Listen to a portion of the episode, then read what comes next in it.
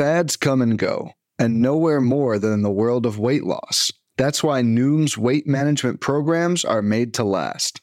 Noom uses science and personalization to help you manage your weight for the long term. Their psychology based approach helps you build better habits and behaviors that are easier to maintain. The best part? You decide how Noom fits into your life, not the other way around. Sign up for your trial today at Noom.com.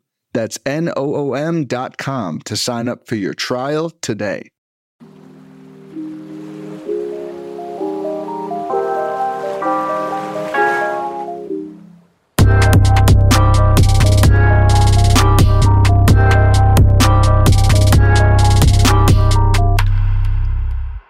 What's good, y'all? Welcome to another episode of In the Deep, a deep league focused fantasy baseball podcast. My name is Jordan White, and I am joined once again by my co-host and good friend Chris Weber Shwebsi.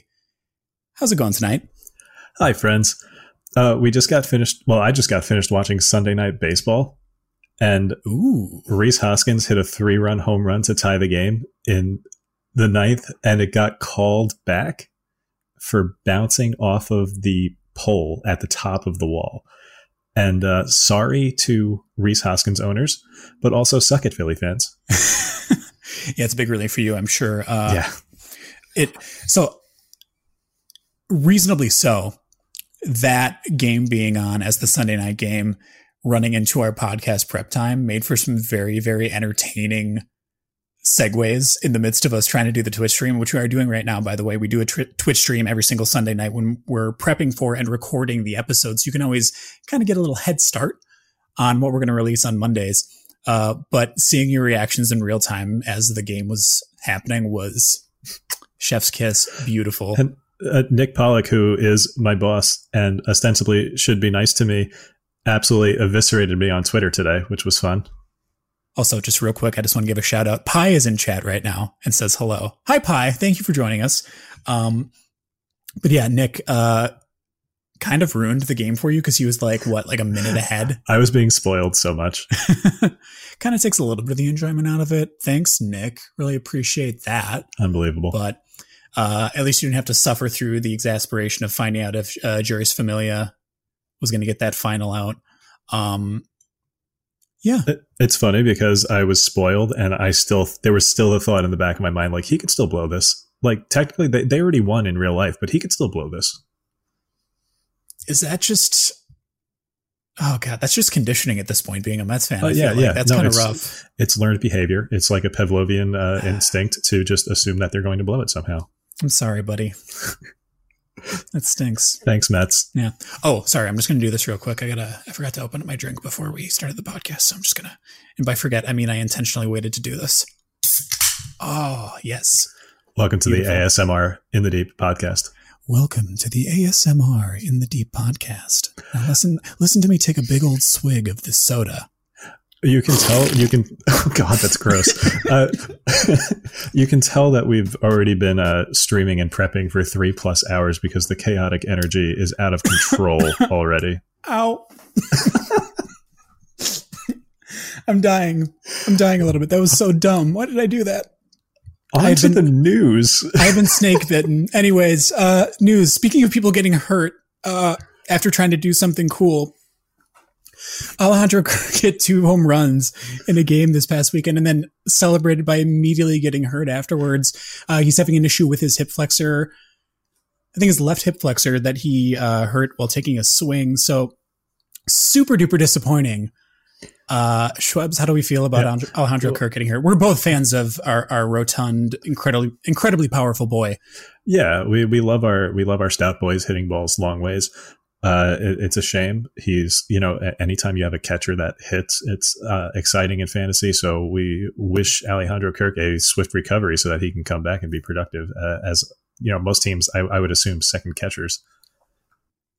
Yes. Uh, and so, kind of like the roster situation that that creates is that since Kirk is hurt, uh, Danny Jansen will now be getting more reps again. Something that we covered quite a bit in the preseason. We were talking about catchers that might be breakouts. Obviously, that did not happen whatsoever. He's been absolutely abysmal so far early this season. Obviously, we hope that he can perform uh, in Kirk's stead.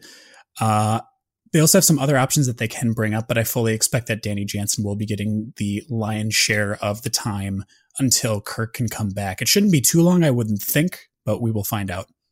Um, other people getting hurt as well. A lot of this news that we have at the beginning is pretty much just injury news, which is really disappointing. Kind of a bummer to start the show. We'll hopefully end it on a better note. Uh, so one that hurts me personally on a deep level is Omar Narvaez got hurt as well. Um,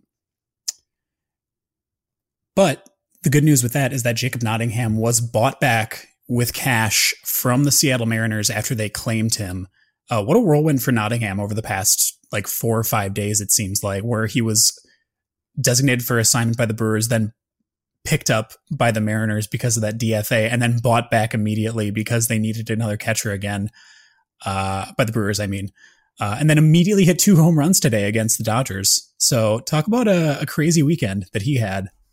So it sounded to me like you were giving a diagnosis for uh, Omar Narvaez when you were like, Omar Narvaez got hurt, but like you know, like a glute strain or something.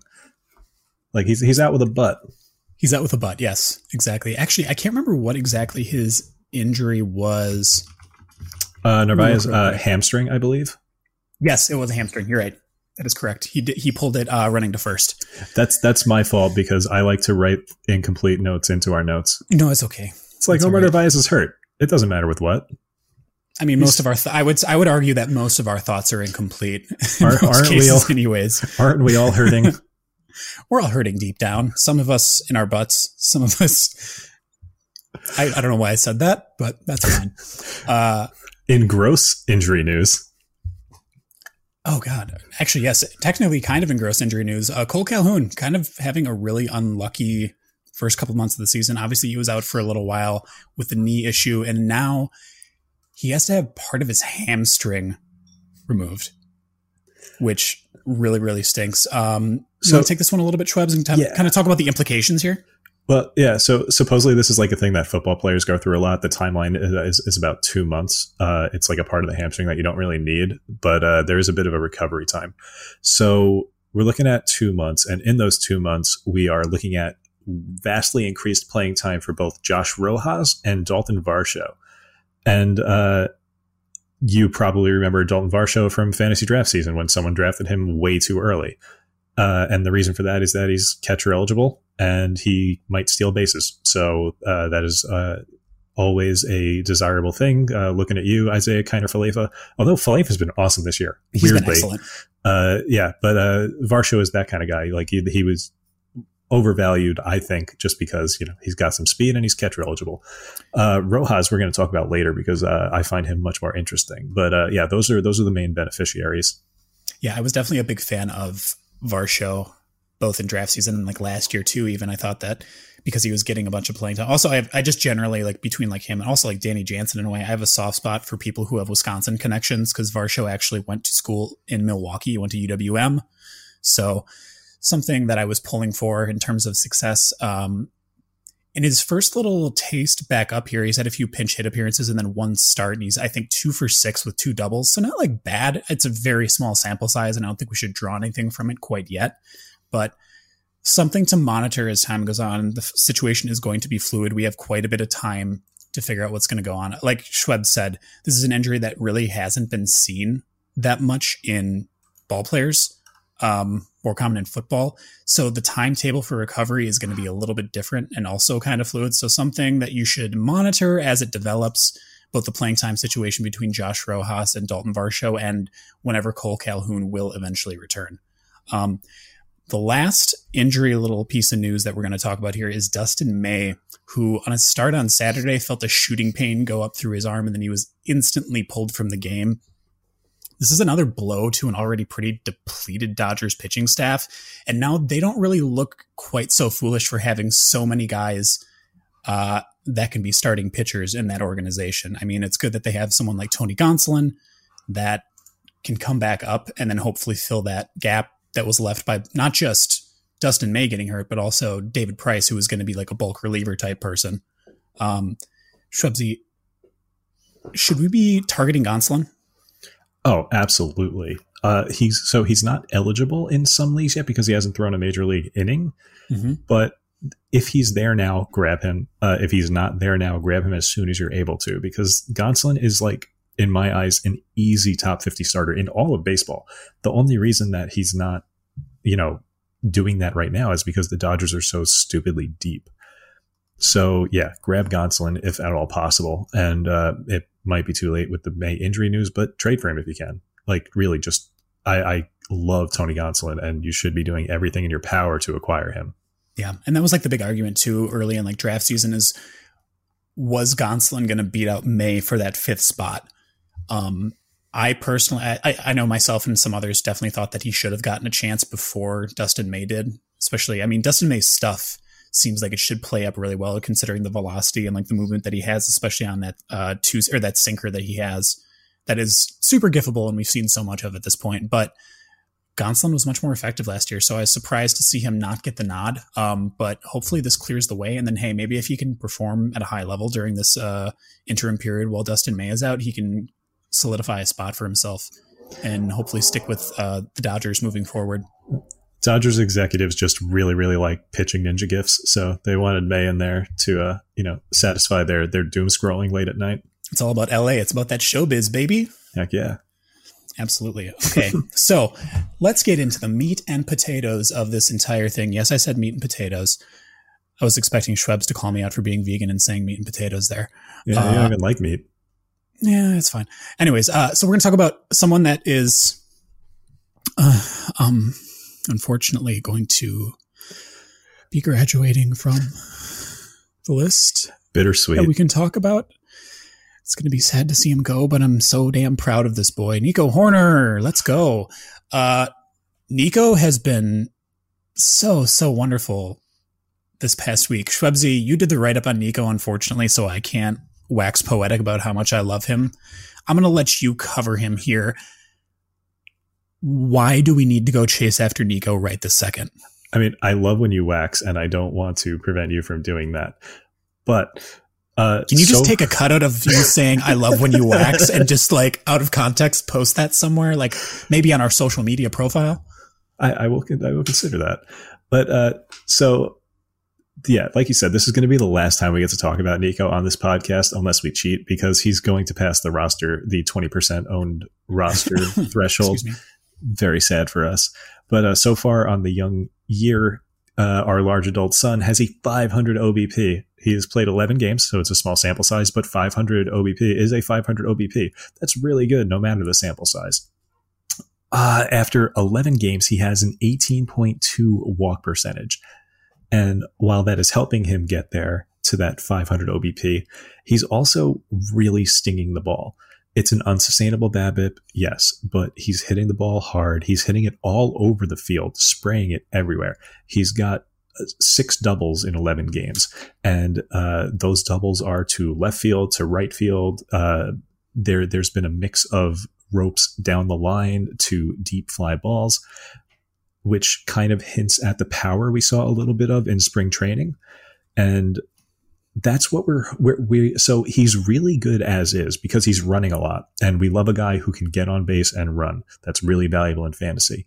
But if he can also you know pull a ball over the fence every now and then that makes him from a good fantasy player into a potential star.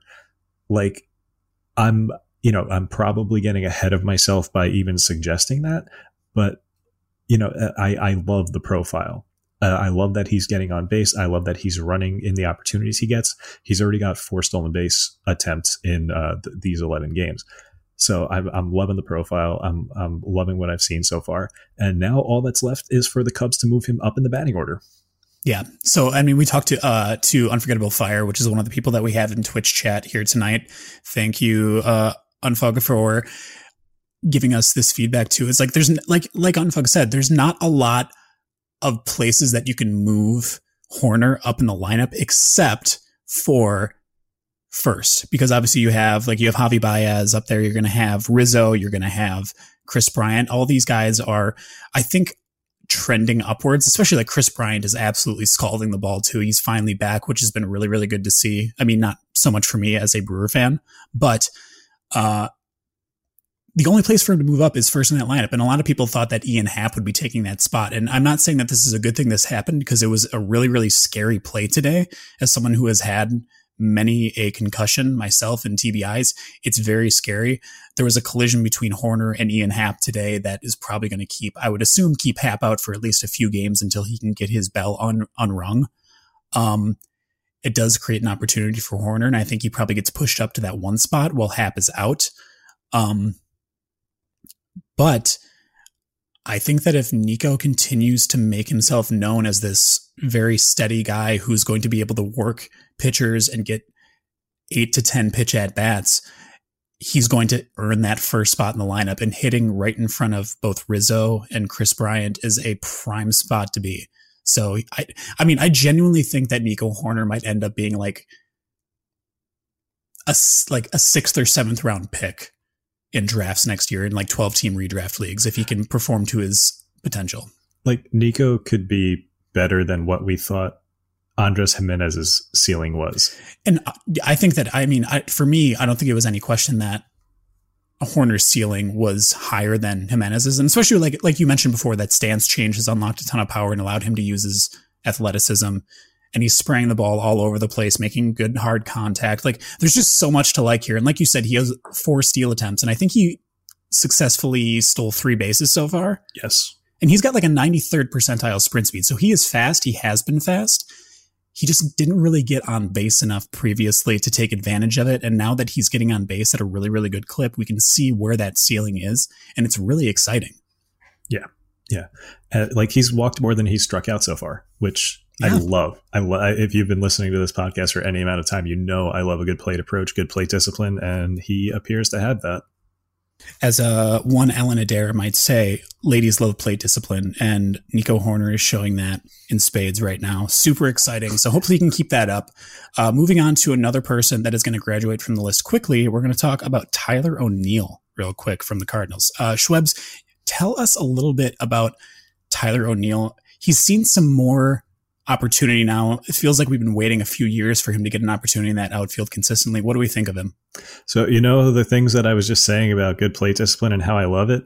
Well, I hate Tyler O'Neill's plate approach and his plate discipline. It's very bad, but uh, he's making it work. So, this is another player who will very likely graduate from this list quickly. So, you know, snatch him up now if you can. He's uh, at 19% ownership between ESPN and Yahoo. So what you're getting out of Tyler O'Neill is dingers, steals, strikeouts. That's that's pretty much it, and that's what you're going to get out of him pretty much no matter what. And but right now we're seeing a level of production from him that we've never seen before, where on top of the home runs, he's also just scouting the ball so frequently that it literally does not matter that he's striking out like 30, uh, high 30s. I, I don't have the number in front of me because I'm uh, bad at taking notes. Um, but yeah, he's among the fastest players in baseball. He's got, he's even chipped in a couple steals. He's amongst the strongest players in baseball. Uh, I'm incredibly not a fan of players with plate discipline like this, but like, so we're, we're seeing it uh, in another NL Central player in Javi Baez. One of the ways that you can still be productive with this approach is to make the most of the limited opportunities that you're providing yourself by just hitting the absolute heck out of the ball when you do hit it. And we're seeing that with O'Neill as he's fifth in the league in xwOBAcon or xwOBAcon, uh, depending on how you like it. Uh, which is uh, your basically your expected production when you make contact and O'Neill's xwOBAcon is at an insane 617. So it's he's making it work.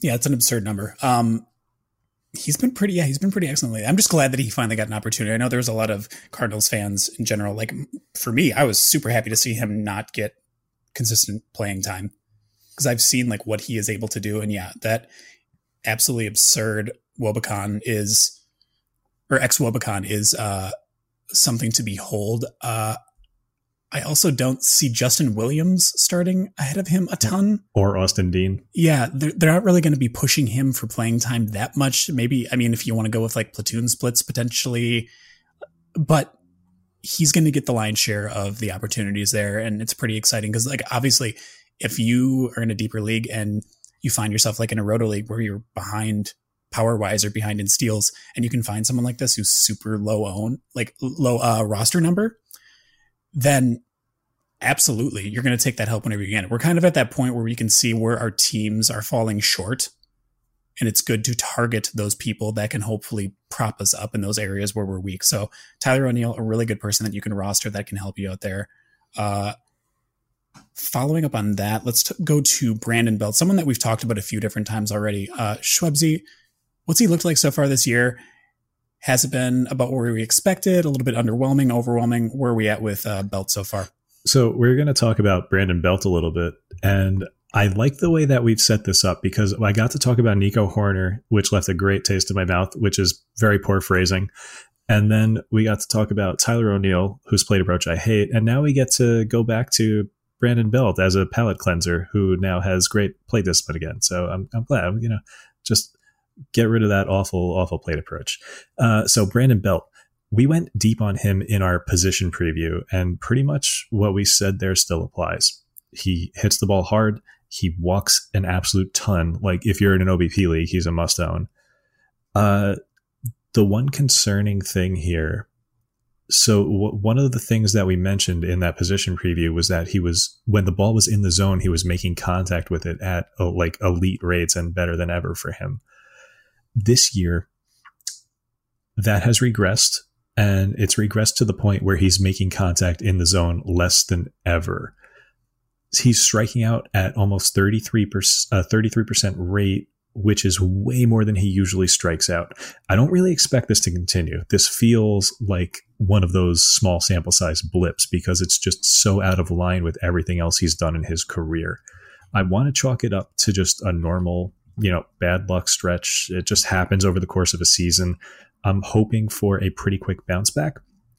Um, something that we were looking at today, uh, and we've talked about this before, is that Oracle Park uh, or you know AT and T Park, if you're clinging to old things like I am, they uh, it plays really well for left-handed power in since the start of 2000.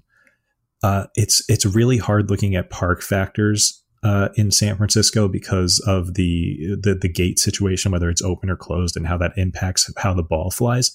But in the time frame that we know the gate has been open, it has played really well for left-hand hitters hitting home runs. So that's good for Brandon Belt. Uh, I'm I'm hoping that he gets back to making more contact in the zone, and if so, I think we could see a really really hot stretch from Brandon Belt. For sure. And like that's the thing that you noted before is with that K rate, especially.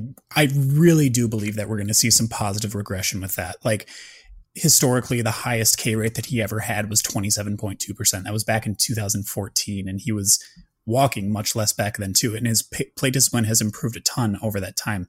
I mean, we look back to last year, he was a 20.1% uh, K rate. The year before that, 20.6. So this is not in character for him. I fully expect that we're going to see some positive change in that K rate, and it should hopefully lead to some better outcomes yeah, for him. It's like it's an increase of over 50%, which is an yeah. insane jump. Yeah. Well, we're going to call that not sustainable for him. I think that's going to change pretty quickly here. And weirdly enough, I actually looked at his splits earlier, and we always touted him as like, obviously, if you have a righty on the mound, you should be starting Brandon Belt because we're kind of working the splits with these Giants hitters. Same thing from the other side. We said to target like Austin Slater and uh, Evan Longoria if lefties are on the mound. And then we said if righties are on the mound, target Brandon Belt. His splits this year so far have actually been reversed in terms of like average, but all of his home runs so far have come off of right handed pitching. So something to keep an eye on. Obviously, I think he's just had quite a bit of bad luck and he will start running into more balls as time goes on. Uh, moving on to someone else also in the NL West. Talk about Josh Rojas real quick. Schwebs. Uh, we obviously want Josh Rojas to succeed very badly. Yeah. So Josh Rojas is an Alex Chamberlain favorite, and we love Alex Chamberlain for uh, you know all, the pitch leaderboard is an invaluable tool, and he's just a good dude. Yes. Really, really does does a fantastic uh, shirtless presentation for PitchCon. Like and just nice guy. So just for his sake, we really want to see Josh Rojas succeed because at Chamberlain is the president of the Josh Rojas fan club. But uh, like we mentioned earlier, Cole Calhoun's going to be out for a while, and Josh Rojas is one of the main beneficiaries of that those vacated plate appearances. Uh, uh, with the other beneficiary being Dalton Varsho. And of the two, uh, as I mentioned, I'm much more of a believer in Rojas's skills, although you should not ignore uh, Varsho's catcher eligibility.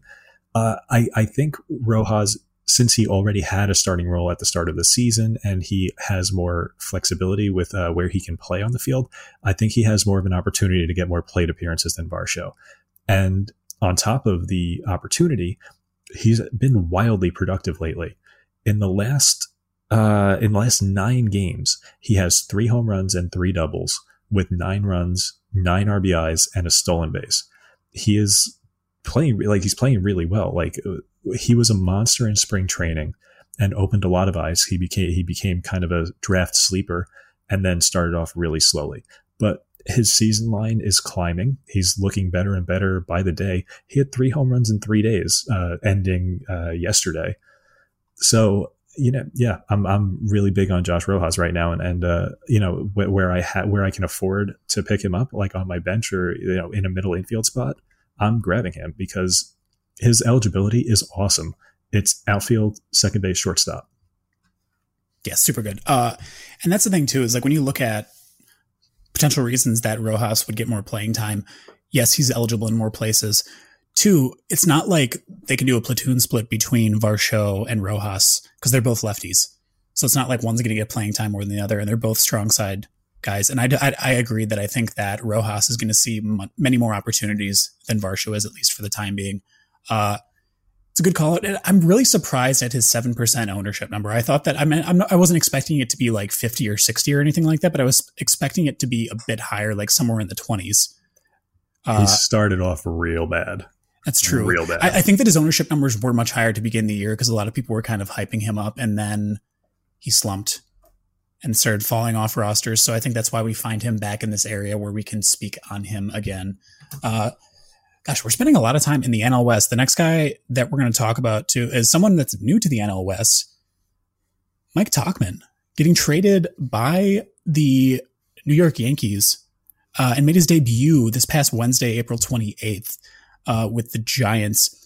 So far in the games that he has played, he's five for 16, including today, which is Sunday, the day that we're recording this. He went one for four with a three run homer and four total RBI in the game. Uh, really weird to me is that the New York Yankees traded Tauchman, considering how badly folks like Aaron Hicks and Brett Gardner have looked so far. They don't really have a lot of great left-handed bats. That was brought up by Callan Elslager in the Twitch chat. Appreciate that point, Callan. That was something that I did not think about when I initially started doing research on Tauchman. Uh, but again, he's a lefty, and that means a strong side platoon bat. And so far, he's been seeing a ton of times. So I feel like he's probably worthy of a pickup in a lot of your like 15 plus team mixed leagues. Um, he might still be a wait and see type guy because he doesn't have a ton of power upside necessarily.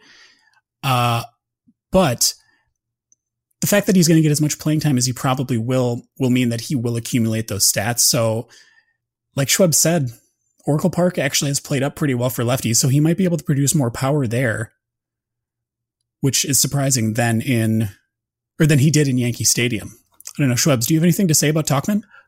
I, I find him very interesting because so he came over to the Yankees. They picked him up from the Rockies, and uh, you know everyone was like, "Oh, another squandered Rockies player," and watch yep. him blow up for the Yankees. And then he went out and hit 13 home runs with six uh, stolen bases for the Yankees in 2019. It is worth noting there when you say that too is that with the power numbers, that was the super bounce ball of yes. 2019 yes. as well, and the short porch in right field in Yankee Stadium. So that might have been. So take that with a grain of salt, but yeah, I do agree. He did perform above expectations. Yeah. So that was 2019. And I mean, it was, it was half a year. It was 87 games, but he, he accompanied those numbers I mentioned with 46 runs, 47 RBIs with a 277 batting average with capable defense in the outfield. So this was an all round like star. Like he was a star when he played in 2019, yeah. straight up. And then 2020 rolled around. He hit zero home runs, uh, played two thirds of their games, but stole six bases in a, a, a third of the games. So he was basically a completely different kind of player. I so I don't really know what to make of Tauchman at this point. Like he's he's kind of he's been pretty inconsistent from year to year, but the home run that he hit today was his first since 2019 and that's encouraging. He's always had good plate discipline, so uh, you know he's put up double digit walk rates every year he's been in the league, regardless of how many plate appearances. Uh, I'm I'm I I so of all the teams he could have went to, like as far as his fantasy prospects, I feel like the Giants are one of the worst because when you think of outfield log jams, the Giants yeah. are one of the teams you think of. But if they're committed to giving him plate appearances, I really like him there.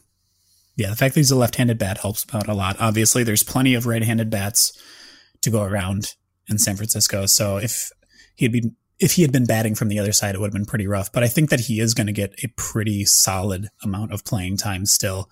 And I don't know, so far so good. I mean, keep an eye on him. I'm probably not chasing him super duper hard right away. Uh, he's still only 2% owned in most leagues, so he is still out there and he is still available. So you might have time to wait on him, but if he continues on a similar pace as to what he is right now, then it's not going to be like that for very long. So just keep close eye on Tauchman, someone that I think Schwebs and I are fairly keen on right now. Uh, I, I got him in TGFBI. Yeah. I also got him in TGFBI. He was my backup huh. bid for McClanahan, actually. And I got him for like 23 bucks or something like yeah, that, which so might have been a little bit too much. I don't know. We, we are practicing what we preach. We are, we are high on Tauchman and, uh, yeah, are, are both fresh owners of him in TGFBI. We're actually getting the guys that we're telling you all to keep an eye on, which is good. Yeah, we got to, we have to if we have to practice what we preach, otherwise we look like frauds, right? I, I want everyone to know that if we're wrong on a pick, we're suffering. Mm. It's not just you know so yeah if you listen to us and you pick up someone on our recommendation you can take solace in the fact that if they're if they're killing your team they're also killing our teams absolutely yeah uh i think that's it for hitters let's move on to some pitchers so we're going to talk about some people here that have been emerging a bit. We got a couple of rays here. Uh we got a couple of throwback classics including Jakob junis and aaron sanchez. But first let's start with luis patiño uh, so he opened for his first appearance on the 25th and then followed Shane McClanahan in his awesome start on the 29th. Uh, combined between those two starts, he went 4.2 innings with one hit between the two appearances, no earned runs, one walk, five Ks, and about a 23% CSW between the two start or the two appearances. Um, while this is a pretty small sample and may not be super indicative of his long term success, I kind of like what I saw from him so far. He did a really, really good job elevating his fastball and then locating the slider on his glove side down and into lefties and down and away from righties. Uh, really, really consistent spots with that. Uh, the K numbers are about a K per nine ish, right around there. And that's about what we expected from him, about nine to 10 Ks per nine it's not an elite number, but it's definitely still a very solid number. And I don't know, looking at his heat maps, they've looked really, really good so far. Like I said, really, really good location on both that fastball and that slider. Velo is a bit down this year compared to last year on that fastball, but that's totally fine. It's still doing its job. Um, as far as the playing time goes, though, that is the one big concern because a lot of people see a future for Patiño as a starter but right now, like he's only thrown about 29.2 innings from the beginning of 2019 till today.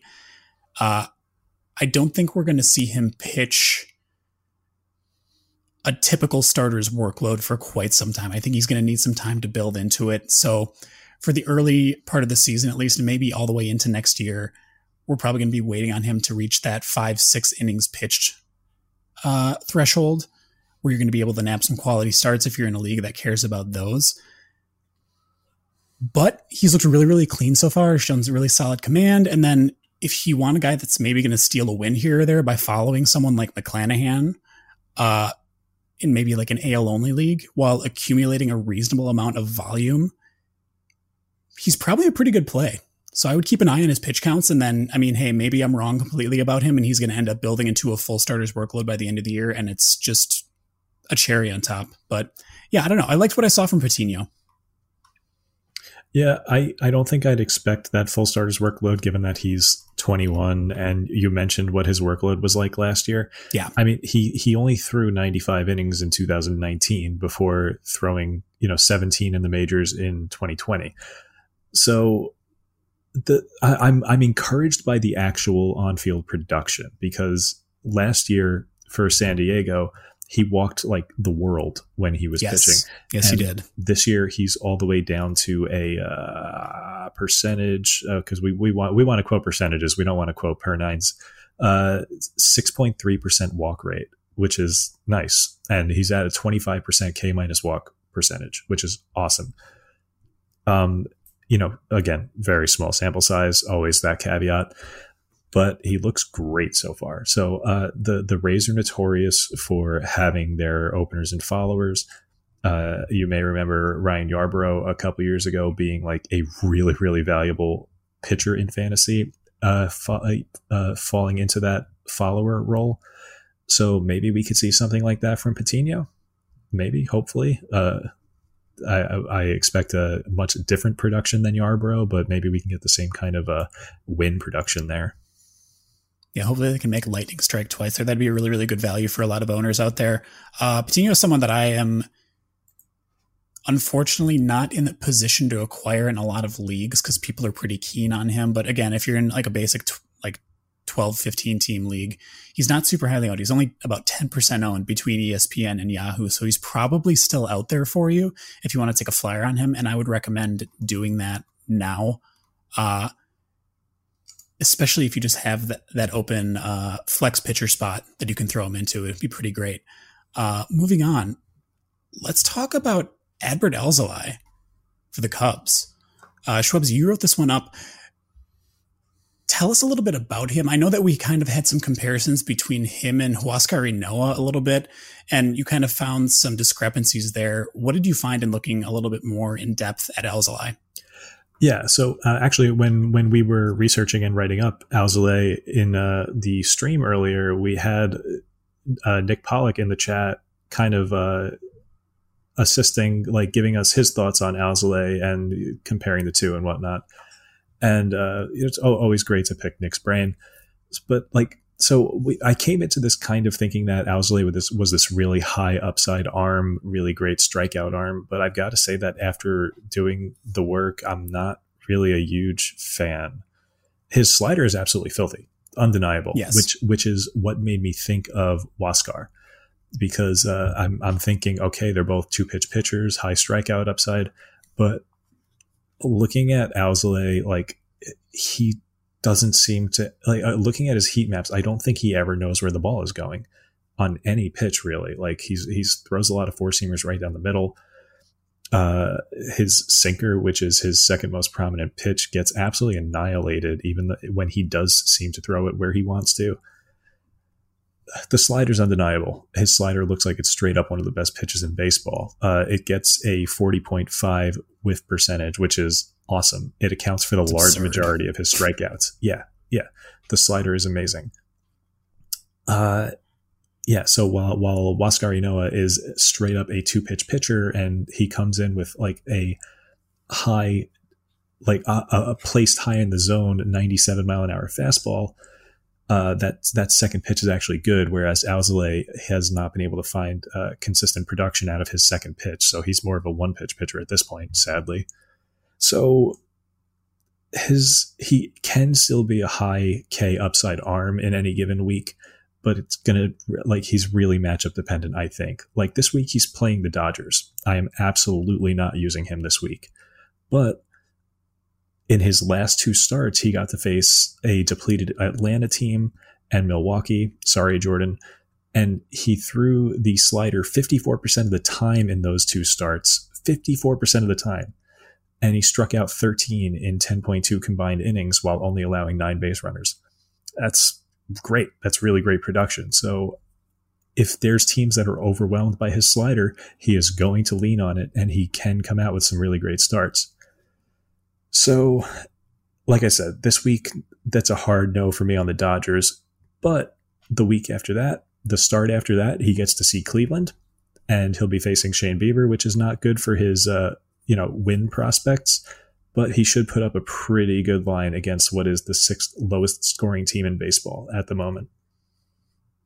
Yeah, I'm more than happy to take a flyer here. And obviously, at 7% ownership, he's going to be out there for you if you want to snag him for a streaming start in pretty much every league. So that's definitely a good call out. I definitely, yeah, I, would agree with you that I definitely want Huascar Ynoa more so than Alzolay. Because again, you said Alzolay doesn't know where his slider is going. And hey, you know what? Maybe it's just like why none of the hitters that he throws it to know, knows where it's going either. I don't know. Uh, but yeah, definitely would rather have Ynoa there. But streaming starts for Alzolay. Definitely play him against Cleveland. That'd be a great start to have him for. Uh, let's take a pivot back to the Rays quick here. Moving on to Shane McClanahan. Unfortunately, we were not able to get a GIF breakdown of McClanahan's first start because Overlord Nick Pollack got his second COVID shot and he was kind of under the weather a little bit, kind of taking care of himself there. Understandably so.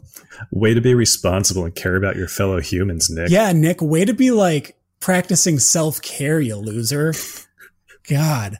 Anyways, but he put it really well because he did still write about McClanahan that night in his uh, SP Roundup, which was titled after McClanahan. Uh, calling it glorious, which I think was a really, really good way to put it. Uh, McClanahan's final line in that game was four innings pitched with two earned runs, five hits, no walks, and five Ks. And the best part of this whole thing was that he had 15 whiffs on 59 pitches. It's 25% whiff percentage. That is fantastic. It's obscene. Yeah, in in the uh, start, his fastball touched 100, and I think it was I have 101 here, but I think it was 100.5. Uh, the slider was 93, and then he also peppered in a changeup that was around 90, and then an 83 mile per hour curveball. He, he's basically just going to be a two pitch pitcher with that fastball and that slider. That's going to be the the meat of what he throws, and they are very very sweet pitches. Uh, one small downside is that they did limit him to 59 pitches. Again, this is the one that Luis Patiño followed McClanahan in. Uh, so he may still be on a shorter leash for a while because the Rays are going to raise. Uh, again, leagues where you're going to be looking for quality starts and stuff like that, McClanahan might be a little ways off from that until they can build him up a bit more, unless he's super duper efficient, obviously. Um, nonetheless, the K upside of McClanahan with that 100 mile per hour fastball and that 93 mile an hour slider should be pretty excellent. The slider on its own had a CSW of 58% in that start. Uh, I'm not saying that that's going to happen consistently, but that is exceptional. And if he can come anywhere close to touching that on a regular basis, he's going to be dangerous. Uh, and again, he's got that electric fastball that he can pair it with. So he's going to provide some pretty sick ratios, and he's 100% someone that you should be picking up who's only 14% owned right now. So go get him. Yeah. So that 101 mile an hour fa- 101 mile an hour fastball and 93 mile an hour slider. I I am not making this comparison. I'm just saying DeGrom. that is Degrom stuff. that is that, that is lefty Degrom stuff. Uh, so in the write up, uh, Nick mentioned that he very much doubts that McClanahan can maintain those velos, especially like deep into games. But as far as this first outing, like that stuff is just, I, I said it before, it's obscene, especially from a lefty. Oh, for sure. Yeah, it's super, super electric. I'm very excited to see uh, more McClanahan starts again. And like that was another thing that Nick uh, compared this to is how excited he was last year seeing Sixto Sanchez make his debut. When you have that level of excitement, you know that it's going to be pretty good, especially coming from Nick, because we do yeah. respect Nick's opinion here. Sometimes, not Sometimes. not on this, not on this next one we're going to talk about though. This next one, oh yeah, this next one, Nick has a really bad take. Nick's not always right. Yeah. Let's just say that right now. Nick Pollack. Just like most of the time, but not this one. You know nothing about Aaron Sanchez. Let's talk about Aaron Sanchez here, bitch webs. Uh, we've talked about him a fair amount already. He's our he's, he's our very lovely Jorts boy. Uh, he's been doing pretty well so far this year. Talk about him a bit. Yeah, so we've been talking about Aaron Sanchez since his tryout like literally yeah. since he tried out and got signed by the Giants. Um, and if you had listened to us then, you've really benefited from uh, you know a, a, string of very I, I, don't want to say great pitching, but very competent pitching. I think he's got yeah a uh, I'm pretty sure he's got a sub three ERA at this point. He's got nearly a strikeout per inning. Uh, I'm pulling up more exact numbers so that I don't have to talk in uh, vague uh, roundabouts. So he is sitting at he's sitting at a 2.22 ERA, 1.07 WHIP, one win, sadly, but 20 strikeouts. So he's been really, really good to start. Uh, his next couple of starts, I do not want much of a piece of. Early, so his next start is at Colorado, and yeah. we all know that we do not want to start people in Colorado. Um, I, I, have it in my head that maybe he can make it work as a ground ball pitcher, but uh, that was pushed back on hard by by Nick, like we were talking about. Um, I'm I'm not I'm not starting him. So that that start is uh, that's on Tuesday. I'm not doing that. Later in the week, however, he gets Texas at home. 100% using him in that start. Um, I have a feeling that uh, since I am a very known Nate Lowe hater, and Aaron Sanchez doesn't throw that hard, that, that Nate Lowe is going to hit like at least one tank off of Aaron Sanchez. But um, yeah, uh, that, that's more of just like karma biting me. I, I, that may happen, may not happen, but I'm absolutely running Sanchez out for that Texas start, and I expect goodness there. Nate Lowe, notwithstanding. Absolutely. Yeah. I, I, think in my research, I did a little bit on Sanchez again, just to see how he was doing so far this year. I think, if I remember correctly, both his sinker and his curveball so far this year have a CSW of over 30%, which is excellent. Obviously, the sinker is not getting a ton of swings and misses. He's getting a ton of called strikes. So he's locating it really, really well and in the right situations, which is great to see. And the curveball is, as we have spoken about previously, when it's on, it's really, really good. And it's been performing well for him so far. Uh, again, he's not touching the velocity that we saw in his tryout, obviously, because like at that point, the adrenaline's really, really pumping. I think he hit like 96 in that. And now he's usually around like eight, like 90 ish with his fastball. So the velo's way down, but the results are still there. So Aaron Sanchez at 13% owned in most leagues. We, we saw a little Oof. bit of a velo bounce back. A little bit. Did we in this last start? Okay. It, it dipped a lot in like starts two and three, but came back a little bit. Good. Excellent. Yeah. And I think, uh, I mean, and that could be contributed to just conditioning and stuff like that because he hasn't really pitched a full season in a really long time. So he's not used to this workload and going for, going this hard for this long. So, uh, really good to see. Let's move to another person that Nick actually stated that he is coming around on. Jakob Junis, Jingleheimer Schmidt. I don't know why I made that joke. Okay, shout out to all the kids who also watched Barney growing up. And no, I don't mean the one from How I Met Your Mother or the Flintstones. The purple dinosaur, the OG, the real one, of course. The best. Well, I guess no. I, I guess I can't say the OG because the Flintstones came out before Barney the dinosaur. Anyways, regardless, Jakob Junis. Well, I mean, if you want to go chronologically, dinosaurs uh, predated cavemen. Oh, whoa. whoa. Oh, now we're getting meta. I love this. This is great. Okay, so okay, this could be a whole podcast by itself. I don't want to get too off track here, but we're going to come back to this at some point. The Flintstones uh, would have used Barney as a coat rack, though. So who's winning here, really? Oh, it it would it would it would be sad if it wasn't so true. Okay, it's actually it's actually both. but anyways, back to Jakob Junis instead of dinosaur coat racks. He's scheduled to be a two star pitcher this week going up against Cleveland and the White Sox. Uh, I'm continuing to trust this new cutter for his first start against Cleveland for sure. I would love to run him out. Again, like Schweb said, they're like the sixth uh, lowest scoring team in the league so far this year. Um, it's also at home in Kauffman, so it's a pretty good pitcher's park. The second start against the White Sox, it's a lot dicier but I'm also still going to play it by ear and possibly run him out for it. And that fully depends on the back half of the lineup that Tony La Russa chooses to roll out against him. Um, if this was any other competent team, I would probably competent team with like the level of batting skill. I would probably just avoid him completely, but I have a small belief that Tony La Russa will make the wrong lineup choices and run out the wrong hitters against Junis. So I'm still going to play that one by ear up until game time and maybe slot him in if I can, obviously in a daily league. Really excited for that, like Danny Mendick, Leury Garcia lineup that they run out.